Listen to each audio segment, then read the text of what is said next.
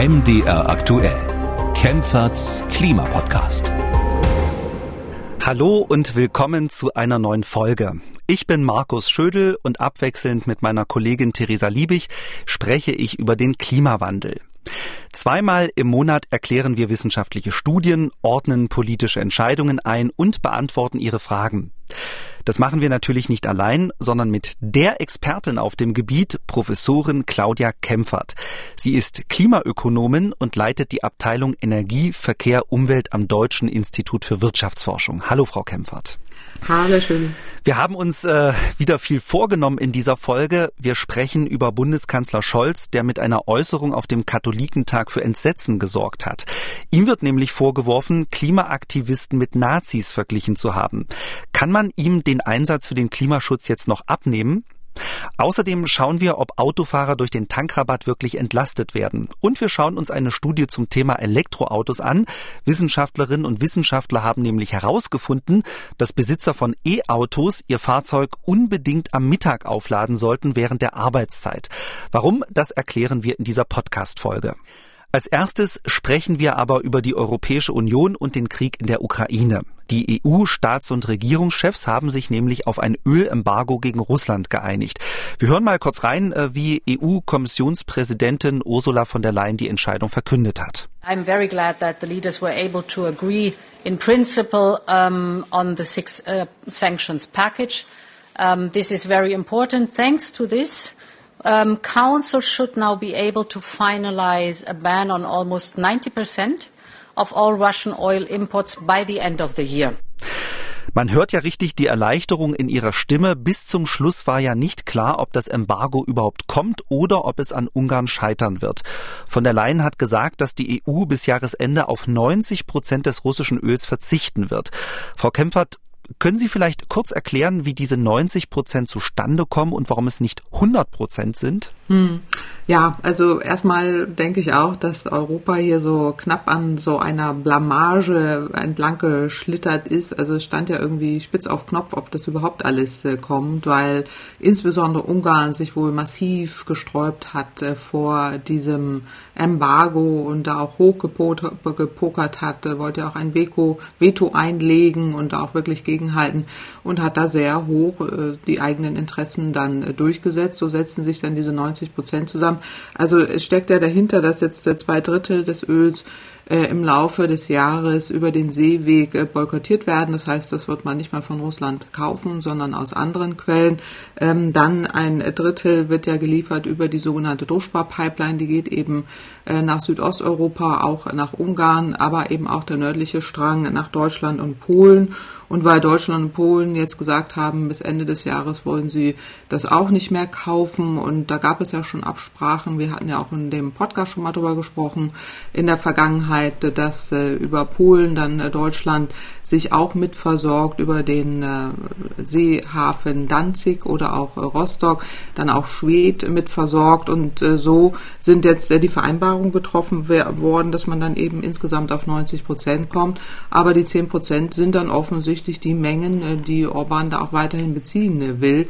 Also hier komplette Ausnahme von, von Ungarn und das ist natürlich schon problematisch, gerade vor dem Hintergrund, dass es nur Sinn macht, dass man da wirklich einheitlich und geschlossen vorgeht. Deswegen gab es auch in der viel Unmutsäußerung, ähm, dass da eben auch gesagt wurde, man sollte da besser auf seine Einstimmigkeit kommen und das dann gar nicht mehr möglich machen, dass ein Land da irgendwie alle dann lähmen kann. Und das ist hier offensichtlich passiert. Genau, Sie haben gesagt, es gab viel Unmut, äh, zum Beispiel von Bundeswirtschaftsminister Habeck. Der hat gesagt, dass er mit dem Kompromiss unglücklich ist, äh, weil Ungarns Ministerpräsident Orban ruchlos gepokert hat und die Entschlossenheit der EU gelitten hat. Äh, sind Sie mit dem Kompromiss auch unglücklich oder überwiegen nicht letztlich dann doch die Vorteile? Also ich bin auch unglücklich, weil Russland das natürlich sehr genau beobachtet, was dort in Europa passiert und sich da in die Hände reibt, wenn da so eine äh, Diversität der Meinungen da ist und da auch eine gewisse Auseinanderdividiertheit stattfindet. Äh, und offensichtlich ja auch gehofft hat, dass das gar nicht durchgeht. Also das war, denke ich, auch das Kalkül Russlands weil man eben mit äh, Ungarn da sehr enge Verträge geschlossen hat, äh, sehr billig Öl liefert und Ungarn, wir hatten es auch im letzten Podcast hier, ja eigene Interessen hat. Man hat ja schon oft gegen Ungarn äh, auch geklagt von der europäischen Seite her wegen Werte, die nicht eingehalten werden. Ungarn selber äh, deckelt ja den äh, Tankpreis deutlich und all das steckt eben dahinter, dass das Ungarn da jetzt völlig ausschert. Aber dennoch, äh, am Ende des Tages muss ich sagen, ja, ich bin auch unglücklich, aber es überwiegen dennoch die Vorteile, weil man sich eben auf äh, Biegen und Brechen auf eine mögliche, auf eine Einigung äh, dort hinbewegt hat. Und das ist enorm wichtig, dass eben nicht rauskam, Europa ist so zerstritten, dass das nicht geht, sondern man hat dieses äh, sechste Sanktionspaket verabschiedet. Das ist enorm wichtig, auch in der Wirkung in die Welt, auch in die Wirkung, in der Wirkung nach Russland, weil es wird Russland schaden mittelfristig auf jeden Fall, jetzt kurzfristig schon aufgrund der Signale, die davon ausgehen, aber mittelfristig auf jeden Fall, weil hier enorme Einnahmen wegbrechen. Über 100 Milliarden pro Jahr bekommt Russland ja aus den Ölverkäufen nach Europa. 50 Prozent der gesamten Öllieferungen, die Russland in der Welt liefert, gehen eben nach Europa. Insofern ist das schon ein sehr scharfes Schwert was hier gezogen wurde, mit Abstrichen ganz klar und eine völlig frustrierte, frustrierte Meinung, die man da im Nachhinein gehört hat, die auch total verständlich sind. Und Habeck ist ja auch immer sehr offen, hat es auch als Gewürge genannt. Das fand ich auch sehr sympathisch. Ich kann es mir vorstellen, was da passiert ist dann ist man schon fast live dabei. Also das äh, verstehe ich schon auch, aber ich würde sagen, am Ende des Tages äh, sollten wir vor, äh, da die Vorteile sehen und auch froh sein, dass man sich da geeinigt hat. Die Linkspartei befürchtet äh, durch das Ölembargo jetzt heftige Preissteigerungen, vor allem in Ostdeutschland. Der Ostbeauftragte der Linksfraktion Pellmann hat deshalb eine Forderung aufgestellt. Er will, dass die Raffinerie in Schwedt in Brandenburg weiter durch die Druschbar-Pipeline beliefert wird. Sonst werden die Ostdeutschen schlicht ärmer, hat er gesagt. Hat Pellmann da recht, weil theoretisch wäre das ja möglich und würde ja nicht gegen die EU-Sanktionen verstoßen. Naja, also das hatten wir ja schon mehrfach auch hier mal im Podcast besprochen, dass die Raffinerie Schwed da eben an dieser Pipeline hängt, aber mit Schwed hatten wir, haben wir noch ein anderes Problem, das ist nämlich immer noch Rosneft, der, Eigentümer, äh, und Russland hat nun überhaupt gar kein Interesse, da in irgendeiner Form mitzuziehen oder mitzumachen oder auch andere Lösungen zu finden äh, und wird das Ganze nach Biegen und Brechen äh, boykottieren. Das ist eher ein Problem, mhm. weswegen wir ja auch schon öfters hier gesprochen haben, es gibt ja einen neuen Vorstoß, dass die Möglichkeit besteht, dass man diese Pipeline Pipeline enteignet, beziehungsweise es in treuhänderische ähm, Hände nimmt oder die Treuhand da übernimmt oder man es verkauft an andere Anteilseigner. Es gibt ja auch schon Interessenten, äh, damit eben das nicht passiert, dass es da Ausfälle gibt und äh, dass das geht, hat man ja schon besprochen, auch mit Polen besprochen, auch mit Polen schon vereinbart äh, und äh, über Rostock oder andere Wege ließe sich das auch beliefern. Also insofern ist das jetzt ein bisschen übertrieben von der Einschätzung her, zumal man ist ja auch äh, vorbereitet, aber wichtig ist in der Tat schon zu sehen, dass man das Problem äh, mit der Eigentümerstruktur klärt und dann auch andere Lieferwege findet, weil daran geht gar kein Weg vorbei. Äh, da jetzt weiter an Russland zu hängen, ist kein Szenario, auch keine Strategie, das sollten wir auch nicht weiter verfolgen, äh, sondern da wirklich von wegkommen und dann auch Lösungen finden. Und dann erübrigt sich das mit den Preissteigerungen. Im Übrigen ist es ja so, dass die Mineralölkonzerne im Moment üppigste Gewinne ausweisen. Riesengewinne, sogenannte Übergewinne beziehungsweise Kriegsgewinne und äh, da müsste man ran durch eine sogenannte Übergewinnsteuer und äh, das, äh, das traut man sich dann irgendwie auch nicht. Also das wäre dann ähm, eher konsequenter jetzt auch vor dem Einwurf, der da von der Linksfraktion äh, kam, von dem Ausbeauftragten, äh, dass man darüber auch äh, stärker spricht. Genau, zu dieser sogenannten Kriegsgewinnsteuer kommen wir gleich nochmal. Ähm, wir kommen jetzt quasi zum nächsten Thema, das aber auch irgendwie mit Öl zu tun hat, nämlich den Energiepreisen. Die steigen und zwar heftig. Für viele Menschen bedeutet das, dass sie große Probleme haben, über den Monat zu kommen. Und deshalb hat die Regierungskoalition ein Entlastungspaket beschlossen. Darin enthalten sind das 9-Euro-Ticket und der sogenannte Tankrabatt. Äh, wir haben den Podcast am Mittwoch aufgezeichnet und genau an diesem Tag sind diese Maßnahmen Maßnahmen auch in Kraft getreten. Bleiben wir erst einmal bei dem Tankrabatt. Die Energiesteuer wurde so abgesenkt, dass Benzin theoretisch rund 35 Cent pro Liter günstiger werden könnte und Diesel knapp 17 Cent. Genau wie das 9-Euro-Ticket soll der Tankrabatt über drei Monate laufen, also von Juni bis August. Der Tankrabatt gilt seit Mitternacht und es ist sicher noch zu früh, um da eine Bilanz zu ziehen. Aber viele Kollegen von mir haben auf dem Weg zur Arbeit doch festgestellt, dass die Preise gefallen sind und etwas überrascht waren. Bei einer Tankstelle hat der Liter Super E10 gestern noch knapp 2,10 Euro gekostet. Jetzt steht da eine 1 vor dem Komma und wir sind bei 1,75 Euro. Deutlich gefallen sind die Preise auch beim Diesel. Der erste Eindruck ist doch, der Tankrabatt funktioniert, oder? Ja, das ist auch zu erwarten gewesen, dass äh, diese Preise dann auch weitergegeben werden, weil das erwarten jetzt letztendlich auch alle. Aber man muss natürlich deutlich sagen, in den letzten Tagen sind die Preise nach oben geschraubt worden und zwar massiv, sogenannte Mondpreise. Und äh, um dann, das kennen wir aber auch vom Sale oder von sonstigen Rabattaktionen, dass vorher die Anbieter äh, die Preise hochschrauben. Stimmt, diesen Trick kennt man vom Einkaufen, ja. ja, stimmt. genau. Um dann hinterher zu sagen, oh, guck mal, jetzt habt ihr einen riesen Rabatt. Das hat natürlich auch Gründe, dass man das macht. Aber erstmal ist ja hier auch wichtig, dass das Signal ankommt, dass die Mineralölkonzerne auch zeigen, ja, wir machen da natürlich mit, die Preise werden weitergegeben, niemand ist da äh, am Pranger, äh, aber es ist keine Garantie jetzt wirklich für dauerhaft sinkende Preise. Es ist auch keine Garantie, dass diese Preissenkung, dass diese niedrige Steuer eins zu eins weitergegeben werden, weil man weiß das einfach aus der Vergangenheit, dass die Margen üblicherweise nach oben gehen, wenn auch nicht so unmittelbar sichtbar oder sofort irgendwie ein äh, Riesenpreismarge dort äh, ausgewiesen wird, dennoch wird sie, wird sie genommen. Und das ist natürlich das Problem, ähm, dass man hier sehr üppige Gewinne hat und äh, damit eben eher dieses Geld der Steuersenkung in äh, den Rachen der Mineralölkonzerne auch teilweise wirft.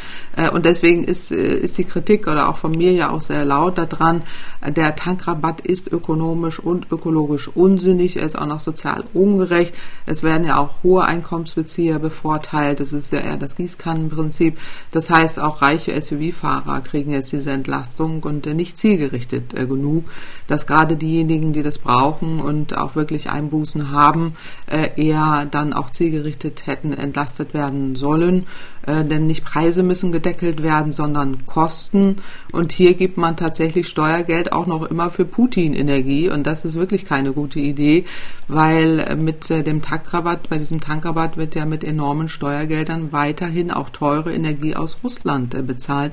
Äh, zudem gelangt das Geld eben, wie schon gesagt, in die Hände der Mineralölkonzerne die ja ohnehin schon so hohe Kriegsgewinne machen und äh, dies erhöht dann auch noch den Verbrauch was natürlich in der jetzigen Zeit der völlig falsche Ansatz ist. Besser wäre es, man würde, würde das Energiesparen belohnen. Da sind wir wieder beim Stichwort Tempolimit und äh, autofreier Sonntag und solche Dinge. Also da fehlt mir wirklich die, das Gefühl auch dafür, dass die Regierung versteht, den Menschen klarzumachen, wir sind hier jetzt hier nicht mehr in einem Schlaraffenland, wo alles jetzt äh, billig wird, sondern wir sind in einer Energiekrise und äh, die haben wir in den 70er und 80er Jahren in dem letzten Jahrhundert erlebt. Damals gab es tolle Aufkleber, auch vom ADAC, ich bin Energiesparer oder ich äh, tanke nicht äh, oder tanke, äh, fahre nicht sonntags und so. Da gab es alles Mögliche an Kampagnen, die wir heute auch genauso bräuchten und dass das so negiert wird und einfach jetzt so getan wird, jetzt machen wir noch mit dem Tankrabatt die Welt schön.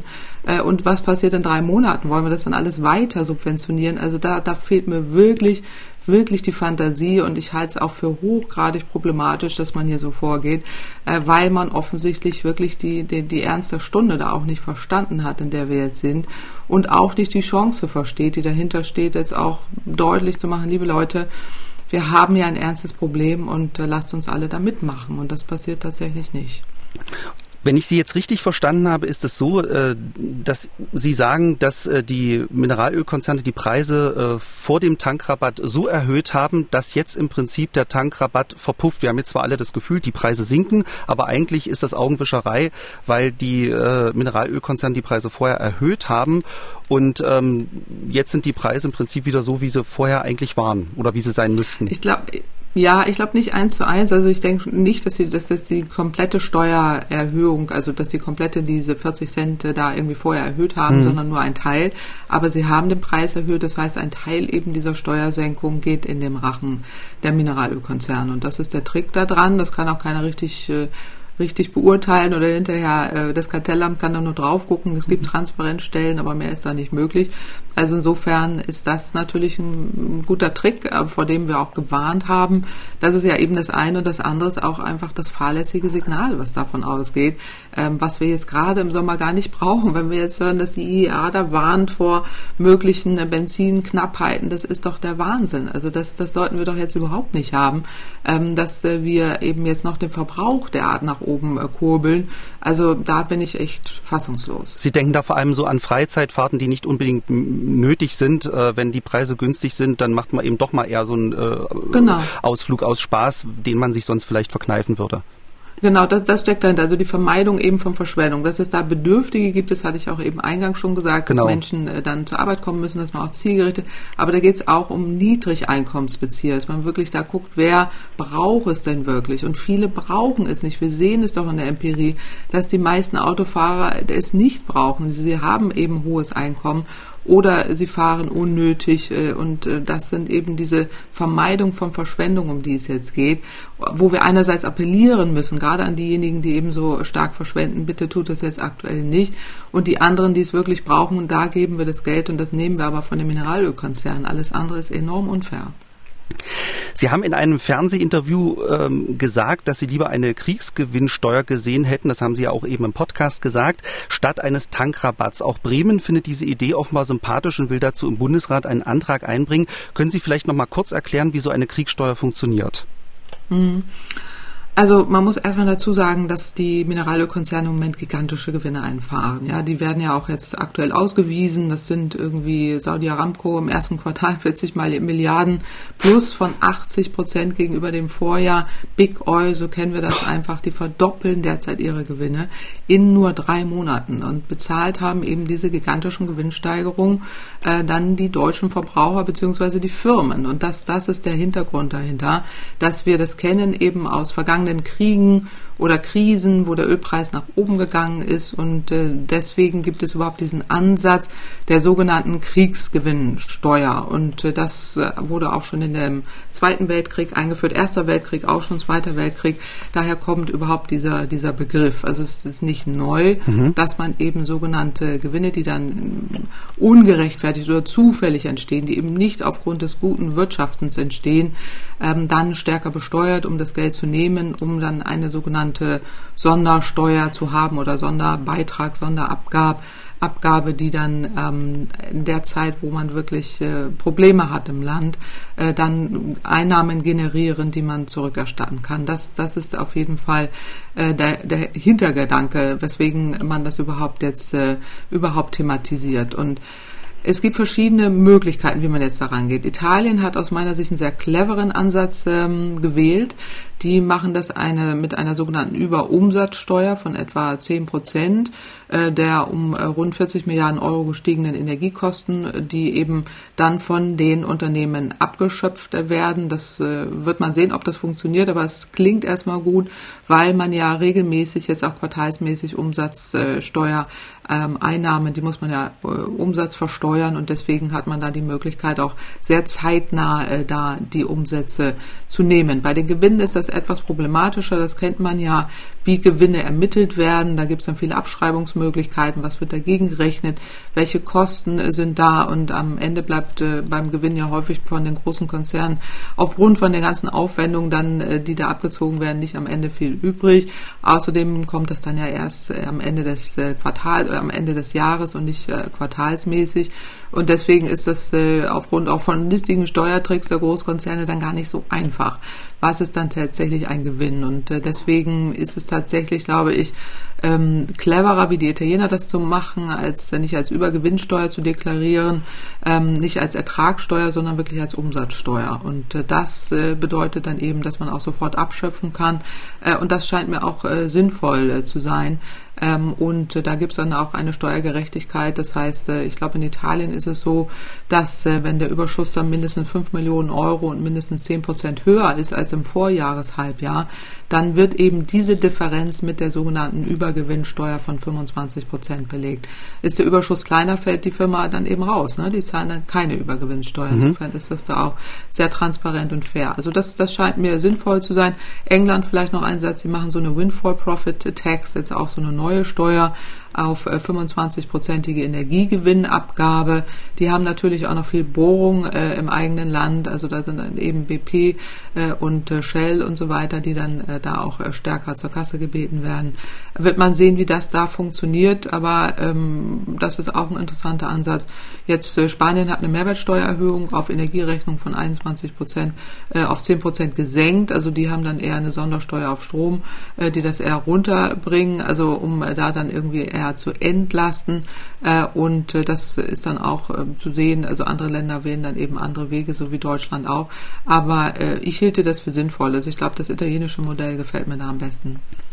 Okay, äh, dann äh, sprechen wir noch kurz über das 9-Euro-Ticket. Das kostet pro Monat, wie der Name schon sagt, 9 Euro und man kann in ganz Deutschland den Nahverkehr nutzen. Das heißt auch Straßenbahn, U-Bahn und Busse.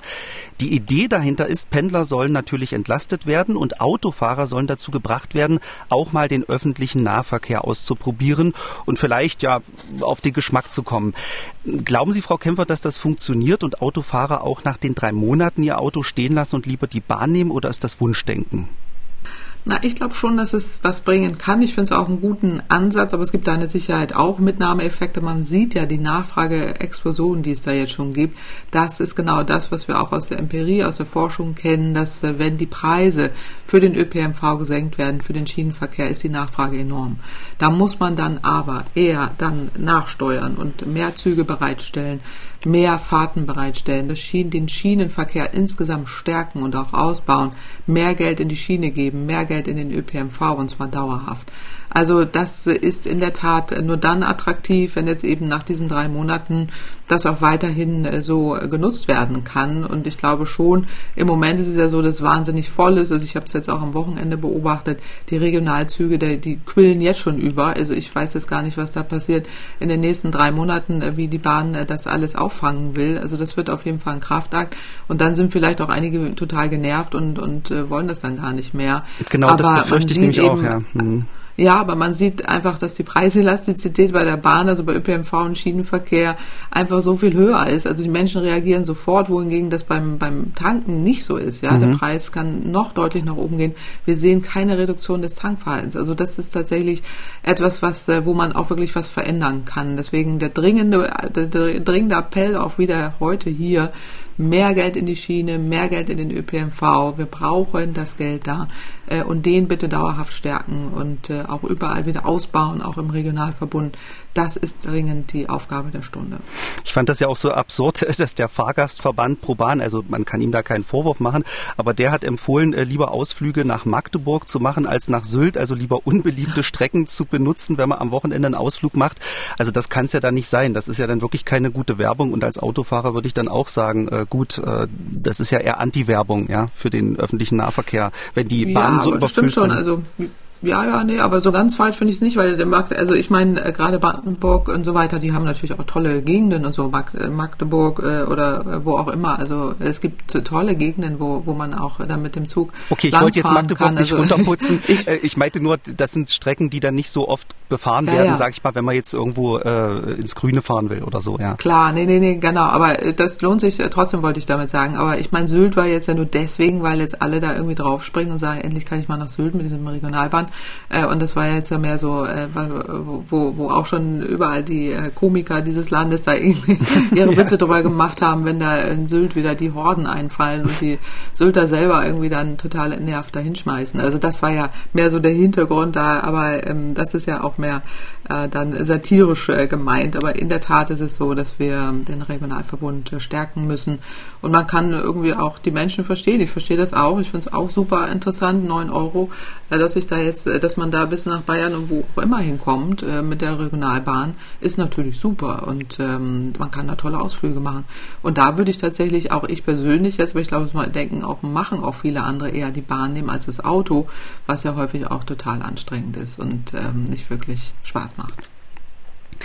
Frau Kempfert, äh, dann kommen wir zu einem Thema, das Ihnen persönlich sehr am Herzen lag, wo Sie gesagt haben, äh, da müssen wir unbedingt drüber sprechen. Und zwar geht mhm. es um äh, unseren Kanzler Olaf Scholz und um den Katholikentag. Der hat dort eine Podiumsdiskussion abgehalten und wurde dort, sage ich mal, von Klimaaktivisten unterbrochen oder gestört, wie auch immer man das bezeichnen will.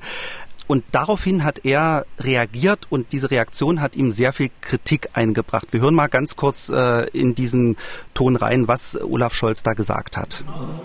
Nein, ich sage mal ganz ehrlich, diese schwarz gekleideten Inszenierungen bei verschiedenen Veranstaltungen von immer den gleichen Leuten erinnern mich an eine Zeit, die lange zurückliegt und Gott sei Dank. Und deshalb und, und deshalb sage ich, Deshalb sage ich auch, dazu gehört auch ein sehr schauspielerisch geübter Auftritt, bei dem man dann in jedem Fall immer wie sich inszeniert. Ich war auch schon Veranstalter und es saßen fünf Leute gleich gekleidet. Jeder hatte eine eingeübte Haltung und machen das dann jedes Mal wieder. Und deshalb glaube ich, ist das keine Diskussion. Das ist keine Diskussionsbeteiligung, sondern das ist der Versuch, Veranstaltungen für seine eigenen Zwecke zu manipulieren. Das sollte man nicht machen.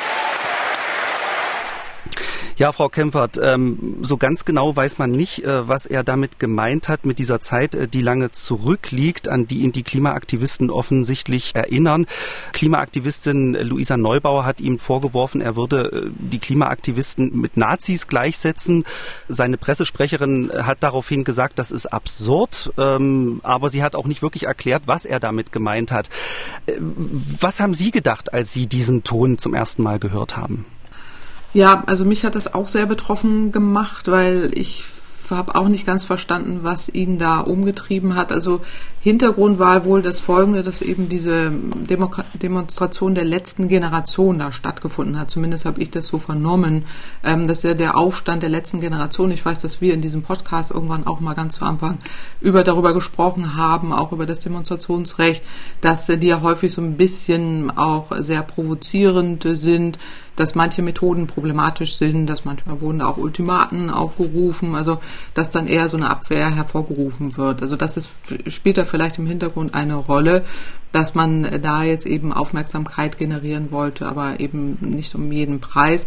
Ähm, die, das, das ist, glaube ich, das, was, was den Kanzler da so aufgeregt hat. Aber ich finde die Reaktion im höchsten Maße problematisch, weil in der Tat hier nicht klar wird, äh, was ist damit gemeint. Natürlich ist die Assoziation zur dunklen Zeit ähm, dann immer die auch zur Nazi-Zeit und das hat ja jetzt auch schon weltweit mediale Wellen geschlagen. Also CNN hat darüber berichtet, BBC, ähm, dass äh, hier eben dieser Konflikt auftritt und äh, das finde ich schon problematisch. Äh, und der Kanzler ja mittlerweile, äh, er hat sich weder entschuldigt noch hatte das irgendwie korrigiert oder erläutert, sondern hat sogar noch nachgelegt und hat äh, den ähm, Klimaaktivisten vorgeworfen, sie können keine Kritik ab. Und da finde ich schon, ähm, da, das, deswegen war es mir wichtig heute, dass wir nochmal drüber reden, äh, ist schon, ist, das ist wirklich problematisch. Es geht hier um die Zukunft äh, einer zukünftigen Generation. Es geht um Sorgen von Bürgern. Es geht um Klimaschutz und äh, was dafür getan wird ähm, statt jetzt souverän auf echt aus meiner Sicht da recht zivile Störung äh, zu reagieren, organisiert Scholz ja eine Mehrheit gegen eine Minderheit der Störer und macht äh, dann auch noch mit diesen Sätzen, die wir gerade gehört haben, sich zum wiederkehrenden Opfer. Ich war schon öfters auf Veranstaltungen, hat er dann gesagt, es sind immer die gleichen schwarz gekleideten Leute äh, und Scholz macht sich damit aus meiner Sicht äh, zum Opfer einer nicht näher beschriebenen, aber historisch erlittenen Bewegung, die ihn unterdrücken will. Und damit liefert äh, Scholz und dem Publikum eine Symbolszene auch für einen Diskurs, der, der generell stattfindet. So nach dem Motto, wir lassen uns den schönen Status quo hier nicht kaputt machen. Wer uns dabei stört, ist Täter. Und Schuld hat nicht die profitgetriebene Klimazerstörung, mhm. sondern diejenigen, die darauf hinweisen. Das stört mich an dem Punkt und das stört mich wirklich massiv, dass äh, da ähm, jetzt berechtigte Sorgen von Aktivistinnen, jetzt können wir darüber debattieren, ob das klug ist, irgendwie zu, zu stören oder auch die generelle Demonstrationsart von der letzten Generation. Darüber können wir debattieren, das kann man auch zum Anlass nehmen, das würde ich jetzt auch, Herrn Scholz hätte ich erwartet, dass er sagt, lassen Sie uns das mal weiter diskutieren an anderer Stelle, äh, aber dann äh, diesen Aktivistinnen angeblich Veranstaltungen oder vorzuwerfen, sie würden Veranstaltungen manipulieren, ist die ja auch nichts anderes wollen als die Bewahrung der Schöpfung, gerade auf dem Katholikentag, äh, finde ich im höchsten Maße problematisch. Und am Ende gibt es ja auch noch so viel Applaus dafür, als man die Aktivistin nach rausbringt. Das hat mich sehr, sehr betroffen gemacht. Also ich finde, das, was dahinter liegt, ist, ist problematisch. Und ich finde es auch problematisch, dass der Kanzler hier sehr dünnhäutig reagiert, wenn da jetzt auf die Klimapolitik hingewiesen wird, die er ja, er auch erläutern kann äh, und dann auch äh, rhetorisch äh, erläutern kann, aber dann nur auf die armen Kumpel da äh, zu verweisen, denen da die Arbeitsplätze weggehen, äh, anstelle auch äh, die über 100.000 Kumpel zu erwähnen, die die Solar- und Windenergiebranche verloren hat. Also das fand, ich wirklich, fand ich wirklich problematisch und deswegen wollte ich es ja auch nochmal thematisieren, weil ähm, hier geht es doch wirklich darum, eher die Sorgen der jungen Menschen aufzugreifen. Und ich erlebe das häufig auch im persönlichen Umfeld, äh, gerade mit den jungen Menschen, dass sie wirklich Angst haben und Sorge für, vor ihrer Zukunft. Das muss man auffangen und das kann man so nicht auffangen aus meiner Sicht. Und das muss ein Kanzler aus meiner Sicht auch leisten und auch tun. Selbst wenn er da persönlich nicht von übertroffen, äh, überzeugt ist oder da irgendwie die Betroffenheit äh, teilt oder versteht, äh, dann wäre es absolut sinnvoll, dass er äh, zumindest ein äh, Gespräch mit seinem äh, Stab oder wem auch immer im Kanzleramt organisiert, um eben da auch über diese Ängste und Sorgen zu sprechen. Und das, das fehlt mir an dieser Stelle, deswegen wollte ich das gerne hier nochmal adressieren passieren. Und Sie glauben auch nicht, dass das im Affekt passiert ist, weil er sich in einer unangenehmen Situation befunden hat, sondern äh, schon, dass das sehr bewusst war? Ja, vor allen Dingen im Nachgang, also ich habe jetzt gewartet eben, dass da was kommt äh, von seiner äh, Pressesprecherin. Das war ja äh, dann mehr äh, auch der Auftritt der Pressesprecherin, fand ich dann auch absurd, aber das dann als absurd abzutun, das auch nicht zu spezifizieren, ist natürlich auch hochproblematisch, aber dann noch im Nachgang nochmal nachzutreten und mhm. zu sagen, ja gut, die können auch keine Kritik ab das stärkt doch den Eindruck, dass das volle Absicht ist und deswegen sind diese Vorwürfe, die ich jetzt hier auch adressiert habe, aus meiner Sicht berechtigt. Nehmen Sie Olaf Scholz nach diesen Äußerungen überhaupt noch ab, dass er sich für den Klimaschutz einsetzt? Doch, das tue ich schon. Also äh, er hat ja auch wirklich ein ernstes Interesse an Klimaschutz und er will ja auch äh, Klimaschutz betreiben. Und äh, wir, haben ja auch einen Wirtschaftsminister, der das sehr, sehr ernsthaft tut und da auch entsprechend schalten und walten kann, wie da jetzt auch in Richtung Klimaschutz, wie das möglich ist. Das behindert er nicht und er unterstützt das auch. Und es gibt viele in der Partei, die das auch unterstützen. Er ist nur schlecht beraten, äh, so auf äh, berechtigte Sorgen einer jungen Generation zu reagieren. Und ich glaube nicht, dass er da richtig verstanden hat, wie tief das geht bei vielen jungen Menschen und warum es denen wichtig ist. Da geht es nicht um Lobbyinteressen oder um, äh, um irgendwie, die wollen sich da wichtig machen oder haben sich da irgendwie schwarz angezogen und wollen dann eine Inszenierung Schauspieler. Das sind keine Schauspieler. Und das ist ein Unterschied, äh, dass, das, dass er da ein Missverständnis hat, dass es sich hier wirklich um ernste Sorgen von Menschen handelt, die wirklich in diesem Land sehr, sehr groß sind. Und äh, das muss man auffangen.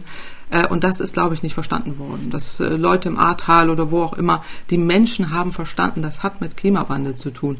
Und die jungen Menschen sind im höchsten Maße betroffen davon. Es gibt auch Psychologists for Future. Es gibt wirklich auch Bewegungen, die sich darum kümmern und es auffangen wollen. Und das haben wir weder in der Wissenschaft so in der Öffentlichkeit adressiert, noch dass es wirklich beim Kanzler angekommen ist. Das muss man ihm vermitteln. Und ich weiß nicht, wer das, wer das machen kann in seinem Umfeld. Aber das würde ich ihm dringend raten, dass er da besser versteht, dass es hier um ernste Sorgen geht. Klimaschützer haben auf dem Katholikentag ja auch eine Plattform bekommen. Ich habe mal geschaut, Luisa Neubauer hat zum Beispiel mhm. an einer Podiumsdiskussion teilgenommen. Ähm, sind solche Protestaktionen, bei denen Redner wie Scholz gestört werden, dann trotzdem zusätzlich notwendig oder schaden sie womöglich der Klimabewegung? Weil immerhin hat ja Scholz nach seinen Äußerungen viel Applaus aus dem Publikum bekommen. Ja, obwohl ich glaube, das hatte ich ja eben schon erläutert, ich glaube, dass, äh, dass diese Art des, äh, der Äußerung da dem Publikum nicht so ganz klar war. Es ging da wohl eher dann um die Störung an sich, aber das, was er da gesagt hat, ist hochgradig problematisch und wie er das gesagt mhm. hat und im Nachhinein auch noch nachtreten. Und ich finde nicht, dass die Klimabewegung sich da jetzt, äh, klar, jetzt kann man über immer debattieren, darüber macht das Sinn, aber in der Szene, die mit da ja öffentlich war, ist, ist es ja nicht wirklich aggressiv oder in irgendeiner Form, äh, wo man wirklich sagen müsste, oh Gott, oh Gott, was haben die da gemacht, das geht jetzt in die völlig falsche Richtung, das sehe ich da nicht, sondern da wird einfach äh, zwischengerufen, das ist, äh, ist berechtigt, aber äh, findet wohl häufiger mal statt, einfach auch aus dem Grund heraus, ihn da zu bewegen, äh, zu mehr Handlungen oder zumindest zu Gesprächsen, Gesprächsbereitschaften zu bewegen. Und da wäre eine souveräne Reaktion einfach zu sagen, ich kenne euch, ich weiß, ihr habt Anliegen, es gab ja auch schon, wir sind auf einem wichtigen Katholikentag, es gab ja schon Gespräche auch dazu, ich biete auch weiterhin meine Gesprächsbereitschaft an, wir tun sehr viel. Äh, das ist souverän, aber das, was hier gemacht wird, geht gar nicht. Okay, dann soll es das erstmal zu diesem Thema äh, gewesen sein. Wir werden das im Auge behalten, wie sich äh, Olaf Scholz da in Zukunft äh, verhält. Wir besprechen in diesem Podcast ja auch äh, Studien regelmäßig und ich habe mir mhm. diesmal eine Studie rausgesucht, die sich mit Elektroautos beschäftigt. Ähm, bei dieser Studie geht es vor allem um die Frage, zu welcher Tageszeit das Aufladen der Autos am besten für das Klima ist. Und dabei ist herausgekommen, Besitzer sollten ihre Autos am besten während der Arbeitszeit 12 Uhr aufladen, auf keinen Fall erst 18 Uhr. Frau Kempfert, ähm, Sie haben sich diese Studie angeschaut. Sie wurde vom Fraunhofer Institut für den Naturschutzbund erstellt. Warum ist die Mittagszeit die beste Zeit zum Aufladen? Mhm. Ja, ist eine interessante Studie. Also Elektromobilität im ländlichen Raum heißt das, genau von dem Fraunhofer Institut. Das sind die Wirtschaftsinformatiker, die das da erstellt haben und auch angewandte Informationstechnik äh, erstellt haben. Hochinteressant, äh, was sie gemacht haben, die Autoren. Also der Hintergrund ist eben der, dass, äh, das wissen wir alle, haben wir schon oft hier besprochen, Verbrennerautos stoßen äh, äh CO2 aus, also klimaschädliche Gase, Elektroautos eben nicht. Aber es hängt natürlich immer davon ab, welche Strom, mit welchem Strom dieses Auto getankt wird, in Anführungsstrichen, und äh, auch das, das Ladeverhalten. Denn äh, erst das Laden von Strom aus erneuerbaren Energien macht ja auch äh, das Fahrzeug wirklich äh, klimafreundlich. Und um das zu erreichen, müssen eben die FahrerInnen von Elektroautos auf die Tageszeit achten, äh, wann sie eben laden. Und diese Studie, die da vom NABU in Auftrag gegeben wurde, guckt sich genau das an und vergleicht eben auch unterschiedliche Ladeverhalten äh, und hat eben äh, festgestellt, äh, in, dass der Ladezeitpunkt eine entscheidende Rolle spielt äh, gerade auch und und ist ist hier auch noch ein Fokus auf den ländlichen Raum, also auf die ländlichen Regionen, die hier angeguckt wurden, weil da auch noch das Potenzial besonders äh, groß ist, weil die zurückgelegten Strecken ja auch größer sind in der Stadt. Übrigens, das ist immer was, was ich schon immer erwähnt habe, dass gerade Elektromobilität für den ländlichen Raum besonders wichtig ist. Das wird ja häufig negiert. Mhm. Aber zurück zu dieser zu dieser Studie. Also die haben sich angeguckt, ähm, wie viel CO2-Emissionen beim Laden eines E-Autos äh, entstehen und über die Mittag Mittagszeit, hier wird jetzt am Arbeitsplatz äh, gesagt, aber über die Mittagszeit generell an Tagen mit viel erneuerbaren Sonnen- und Windenergie, da ist es eben so, dass äh, nahezu bei der Hälfte im Vergleich zum Laden am Abend ähm, dann die ausgestoßenen Emissionen die Hälfte äh, vermindert werden können. Die Hälfte, das und ist ja ordentlich. Das ist ein wesentliches Ergebnis, ja. genau. Ja, also, also wenn ich das kurz noch, also gerade äh, so ließen sich dann auch in Deutschland im, im ländlichen Raum durch das durch das Laden äh, um 12 Uhr wird da festgestellt am Arbeitsplatz statt um 18 Uhr zu Hause etwa drei Millionen Tonnen CO2 einsparen. Das ist etwa ein Prozent der gesamten Emissionen äh, der Energiewirtschaft in Deutschland und so ungefähr so viel wie der innerdeutsche Flugverkehr, also gar nicht wenig. Und das liegt eben daran, dass gerade zur Mittagszeit äh, natürlich viel Photovoltaik, äh, also Solarstrom da ist und deswegen macht das Sinn und die beziehen das eben auf die Arbeitsstelle, dass da dann das Auto da getankt werden sollte oder dass man da eben auch Ladeinfrastruktur ausbaut. Das sind auch deren Forderungen ähm, und dann man auch Rahmenbedingungen schafft, dass die dann entsprechend da zur Mittagszeit äh, da die Möglichkeit haben, diese Ladeinfrastruktur zu nutzen. Es geht auch noch ein bisschen weiter in Richtung intelligentes Laden, was ich auch hochinteressant finde, dass man eben auch Batterien als äh, Speicher nutzen kann, um Netze zu entlasten. Also äh, hochinteressante Ergebnisse. Es wurde eben angeguckt, dass, äh, dass man da eben auch eine gewisse Klimafreundlichkeit des Ladens zu Hause äh, erreichen kann äh, und damit eben deutlich mehr auch zur Netzentlastung beitragen kann, aber gerade auch zum Klimaschutz. Dann hoffen wir, dass äh, diesen Podcast diesmal sehr viele Elektroautofahrer äh, hören, ähm, als Anreiz, dass es eben nicht nur darauf ankommt, ein Elektroauto zu haben, sondern eben auch, wann man das Elektroauto auflädt. Ähm, ja, und auch in Verbindung mit Solarenergie finde ich ja auch ganz gut. Also es äh, hieß jetzt hier, dass man das immer am Arbeitsplatz machen muss, aber es spricht ja nicht dagegen. Also nicht jeder ist um 12 Uhr mittags bei der Arbeit. Ja. Das also, stimmt, gibt ja auch Homeoffice. Es gibt auch Menschen, genau. die sitzen, die sitzen zum Beispiel im Homeoffice äh, genau. wie wir. Äh, genau, und dann äh, kann man es auch zu Hause aufladen. Das, das ist hier gar nicht damit gemeint, sondern eher, dass man guckt, wann ist viel erneuerbarer Energienstrom da und die werben eben auch dafür, ähm, dann intelligente Systeme zu haben, die das automatisch erkennen, äh, dass, äh, dass man dann eben nicht nur das Netz entlastet, sondern auch optimal die Mengen an äh, Solar- und Windstrom ausnutzt, äh, um, um dann auch wirklich eine optimale optimalen Klimaschutz und gleichzeitig auch einen optimalen Strommix zu haben äh, und das Energiesystem massiv entlastet. Damit kommen wir äh, zu den Fragen von Hörerinnen und Hörern. Alle, die regelmäßig dabei sind, die wissen, Frau Kempfert beantwortet auch Ihre Fragen. Wer eine Frage hat, der kann uns eine E-Mail schreiben an klimapodcast.mdraktuell.de oder Sie sprechen uns auf die Mailbox. Die Nummer lautet 0800 40 40 008. Und die erste Frage kommt diesmal von einem Hörer aus Ulm, der uns eine Sprachnachricht geschickt hat zum Thema Solaranlagen. Hallo Frau Kempfert, mein Name ist Daniel Rapp und ich habe folgende Frage an Sie. Ich finde es sehr schade, dass man auf vielen Hausdächern keine Photovoltaikanlage sieht. Wahrscheinlich hängt das auch damit zusammen, dass so eine Anlage im Anschaffungspreis recht teuer ist und viele Menschen nicht so viel Geld auf dem Konto liegen haben oder auch nicht bereit sind auszugeben. Ich wollte Sie daher fragen, ob es aus Ihrer Sicht Sinn macht, Pachtmodelle zu fördern, in denen zum Beispiel Hausbesitzer eine Photovoltaikanlage pachten können oder auch andersherum, dass Unternehmen quasi Hausdächer von Privatpersonen pachten können. Für mich würde das ähm, Sinn machen, weil Flächen genutzt werden könnten, die bereits versiegelt sind, wie eben Hausdächer. Im Gegensatz dazu ist es ja so, dass beim Bau von Photovoltaikparks neue Flächen mehr oder weniger versiegelt werden, die möglicherweise auch zur Aufforstung und damit zur CO2-Bindung oder auch landwirtschaftlich genutzt werden könnten. Vielen Dank und viele Grüße aus Ulm. Ich habe mal im Internet geschaut, äh, Modelle, bei denen Hausbesitzer Solaranlagen pachten können, die gibt es mhm. ja schon. Lohnt sich das genau. und sollte das, wie Herr Rapp vorschlägt, mehr gefördert werden? Ja, also erstmal vielen Dank an Herrn Rapp, äh, auch für die für diese tolle Frage. In der Tat, die gibt es schon. Das ist auch genau der Punkt, den ich erwähnen wollte, dass äh, man eben sich da informieren kann, äh, ob es äh, Sinn macht. Also bei der Pacht einer Solaranlage, vielleicht zur Erläuterung, ist es eben so, dass eine bestimmte Firma, also eine externe Firma, äh, da gibt es auch verschiedene Vergleichsportale auch im Internet, die Kosten für die Anschaffung, die Installation und auch die Reparatur und auch diese gesamte Wartung der Anlage übernimmt.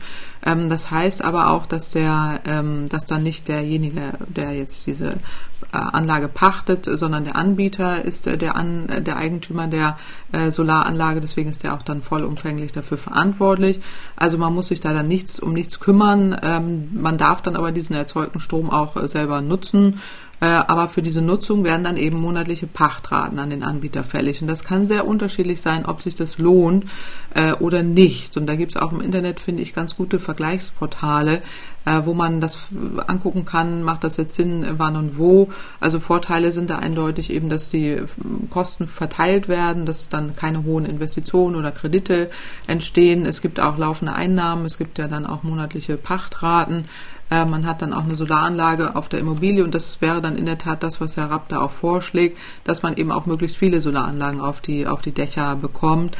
Aber man hat auch Nachteile mit so einer Pacht. Ja, man hat dann meistens eine Vertragsbindung äh, an eben diesen Verpächter, auch an den Anbieter. Das geht dann meistens um 15 bis 20 Jahre.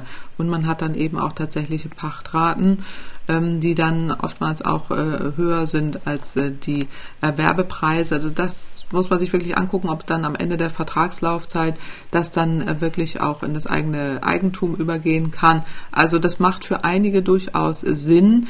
So monatliche Pachtraten liegen üblicherweise, wenn ich da so richtig liege, bei 50 bis 160 Euro. Ähm, das ist schon auch für viele dann attraktiv, die jetzt nicht so einen, so einen Investitionspreis stemmen können. Andererseits ist es aber so, dass Solaranlagen im Moment ja durchaus auch gefördert werden äh, und man da eben auch eine Erstattung bekommt von einzelnen Anlagen, je nach äh, Bundesland. Und deswegen muss man sich das einfach mal, mal durchrechnen. Äh, deswegen wäre ich da so ein bisschen zögerlich zu sagen, man muss jetzt äh, Pacht explizit unterstützen, weil die das gibt es äh, und es rechnet sich auch und es gibt viele Anbieter, die das machen, aber es äh, ist eben für viele nicht so attraktiv oder für manche eben nicht. Also da muss man sich einfach informieren und, und da auch äh, Vergleiche ziehen oder sich dann auch einen Energieberater holen, der das dann für einmal durchrechnet, äh, was da am besten, am meisten Sinn macht. Wichtig ist zu, zu sehen, Solarenergie lohnt sich auf dem Dach, auf dem Balkon äh, machen, machen, machen und sich die besten Optionen daraus suchen. Die nächste Frage kommt von Herrn Viergutz aus Uckerland in Brandenburg und er hat uns eine E-Mail geschrieben, in der steht, dass er in der Nähe eines Windenergiespeichers wohnt. Der funktioniert wohl so, dass immer, wenn die Energie von Windrädern im Stromnetz gerade nicht gebraucht wird, dann wird Wasser in einem riesigen Gefäß aufgeheizt. Und dieses warme Wasser wird dann im Ort benutzt, um zu heizen oder warm zu duschen. Er findet äh, das natürlich gut und wundert sich, warum man solche Anlagen nicht öfter sieht. Seine Frage ist deshalb, wie viele solcher Windenergiespeicher gibt es in Deutschland und wie sieht das in anderen Ländern aus, zum Beispiel in Dänemark? Mhm. Also ich finde die Frage super. Erstmal danke an Mike Vierguts, dass er da diese Frage gestellt hat, weil das ist die sogenannte Power-to-Heat-Anlage. Wir hatten das hier schon mal, ich hatte mal das Beispiel von Berlin äh, genannt, äh, die jetzt auch so eine riesen Wasserkessel da hingestellt haben. Äh, und das nennt sich Power-to-Heat. Das ist eben, da, da, wandelt man elektrische Energie in Wärme um und das ist gleichzeitig eben auch eine Speicherform. Insofern ist ja das eben zur Vollversorgung aus erneuerbaren Energien besonders wichtig, dass man da auch viele, viele Speicher hat. Man kennt Power to Heat in jedem Haushalt, also das ist ein Wasserkocher, ja, genauso funktioniert das. Oder Durchlauferhitzer oder eben auch Wärmepumpen, das ist das mhm. identische Prinzip dahinter hatten wir ja auch schon mal und da gibt es eben verschiedene äh, Varianten. Äh, aber so, genauso funktioniert das, was der Firgus da gesehen hat, äh, dass man da eben so, ein, so einen Riesenwasserkocher praktisch hat, äh, wo dann die Wärme, äh, die Umweltwärme dann gespeichert wird und dann auch die Umgebungswärme abgegeben wird äh, für Privathaushalte oder eben dann auch äh, an Wohnhäuser. Und als Wärmespeicher ist das enorm wichtig, weil sehr energieeffizient, deutlich energieeffizienter als beispielsweise Power to Gas, äh, wo dann noch Gas hergestellt wird, wo man noch Umwandlungsverluste hat. Aber in der Tat, da können wir viele Probleme mit einer, mit einer Technik äh, lösen. Deswegen finde ich diesen Hinweis äh, da so gut. Äh, in Deutschland wird das nicht so viel äh, genutzt. Ähm, da ist es in der Tat so, dass man das sehr viel stärker nutzen äh, könnte. Äh, gerade in Dänemark, die da eben schon sehr viel früher mit angefangen haben. Also 1979, ehrlich gesagt, oh, so äh, gab es da schon die, das erste Wärmeverordnungsgesetz, was eben. Da war ich noch nicht mal geboren, Kommunen, das ist ja Wahnsinn. Ja, genau. Verpflichtet kommen. Man muss immer wieder darauf hinweisen. Deutschland denkt ja, wir haben das alles erfunden. Das ist aber nicht so. Ähm, das damals schon das Wärmeverordnungsgesetz hat die Kommunen verpflichtet, Vorranggebiete für Nah- und Fernwärmeleistungen festzulegen. Äh, und dann wurden ja Gasheizung und Ölheizung schon 2013 verboten. Und ähm, seit 2016 16 ist auch der Austausch äh, fossiler Kessel durch äh, neue fossile Kessel verboten. Und äh, deswegen hat man da Stand 2021 63 Prozent der dänischen Haushalte heizen mit Fernwärme und ein Großteil sind eben auch sogenannte Power-to-Heat-Anlagen. Da wird eben der überschüssige Windstrom in Dänemark zur Wärmeerzeugung mit Fernwärmenetzen äh, genutzt. Und ähm, das haben die schon Anfang der 2000er Jahre begonnen und äh, da sind jetzt gigantische Mengen im Einsatz. Also da, da sind wir weit, weit von entfernt. In Deutschland gibt es ein paar, also nicht viele. Ähm, da ist Dänemark wirklich Vorbild und das sollten wir wirklich nachmachen. Ähm, es gibt in Deutschland aber dennoch einige. Berlin hatte ich eben schon erwähnt, das sind häufig Stadtwerke äh, die das machen. Also einige Stadtwerke, Flensburg glaube ich, auch Lemgo ist mir bekannt, Tübingen äh, und so weiter. Ich glaube, München Stadtwerke machen da auch einiges. Also das wird schon auch angewendet, aber jetzt von der Größenordnung würde ich mal sagen, äh, irgendwie so im äh, kleineren äh, Prozentbereich. Ja, also mir fallen wahrscheinlich so ungefähr 40 Projekte ein, die die da jetzt aktuell im Einsatz sind, wenn ich mal durchzählen würde, als ähm, als wirklich als wirklich äh, Dänemark, ja, die dann die dann äh, eben diese, diese Option, gerade Fernwärme von Überschuss erneuerbarer Energien zu nutzen, schon ewig äh, machen. Äh, und deswegen sollte man das äh, tatsächlich erhöhen und, ähm, und in Deutschland auch genauso einsetzen. Insofern hat der Herr Viergutz einen wichtigen Punkt und äh, das werde ich auch immer und tue ich auch immer in jeder Runde mit, äh, mit Entscheidungsträgern zu erwähnen, dass das enorm wichtig ist, weil wir dann dringenden Ausbaubedarf haben. Das ist ein schönes Schlusswort. Die letzte Hörerfrage ist beantwortet und wir sind am Ende der Sendung. Vielen Dank wie immer an alle, die zugehört haben und vor allem natürlich an Sie, Frau Kempfert. Vielen Dank. Dankeschön. In zwei Wochen gibt es dann eine neue Folge mit meiner Kollegin Theresa Liebig. Tschüss. MDR aktuell. Kempferts Klimapodcast.